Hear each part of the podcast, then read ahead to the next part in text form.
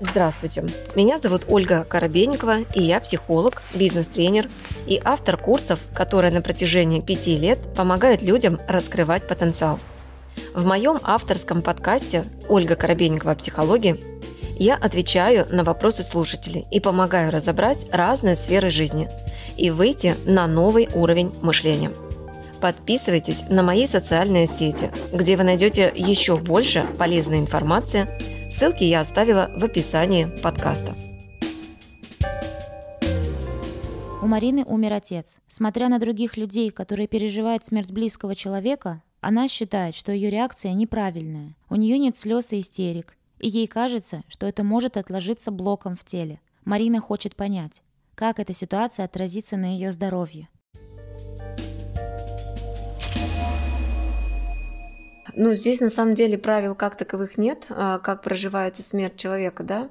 Запрос звучит так, что как мне проработать сейчас как бы эту травму, или это не вообще не травма, чтобы в будущем у меня не было психологических блоков. То есть, знаешь, как будто бы этого еще нет, а мы уже заранее работаем на то, чтобы предупредить, если что. Но это, это нулевой обычный запрос, потому что мы работаем а, все-таки с теми запросами, которые вот, вот сейчас они существуют, скажем, да, и если тебя а, саму не, ну, как сказать, не затрагивает, что ли, эта тема, то есть, ну, умер, умер человек, ну, я не плачу, но мне комфортно, самой от этого, да.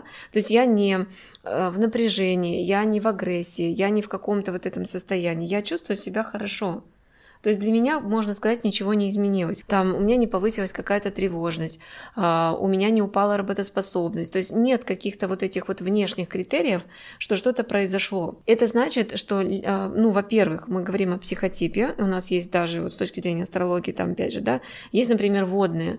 Водные, они тяжело проживают утрату обычно, а ты, допустим, скорее всего, не такая. То есть у тебя темперамент просто другой, понимаешь? И для человека, который сам эмоциональный, для него, например, ну как это вот вообще не поплакать, когда у тебя там умерла мама или папа? Ну, а я вот такой, а ты такой. А для меня, например, не норма, как можно так рыдать? Ну, ушел человек, ушел, ну что? Ну, то есть э, нет понимания, что есть норма.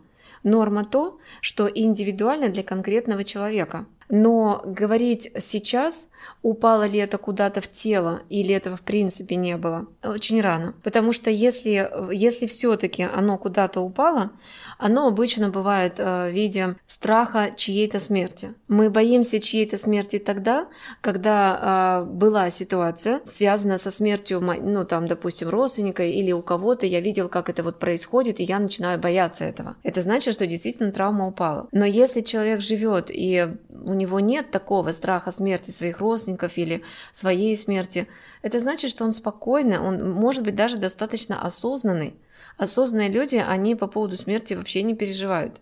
Ни своей, ни, ни чьей-то.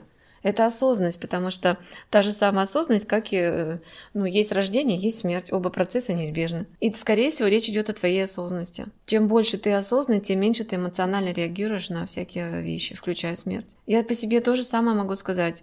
Абсолютно все то же самое. Но смерти мамы или папы у меня как бы еще не произошло. Но вот все родственники, которые умирали, там бабушки или друзья бывали, там подруги, еще кто-то, ну, у меня действительно не было никаких эмоций на эту тему. Да, печально, но как бы когда человек там звонит, говорит, вот Оль, а, там умер там то-то, или даже близкие подруги это были, да, печально, но и все на этом. То есть у меня тоже никаких абсолютно там прям эмоций, еще чего-то.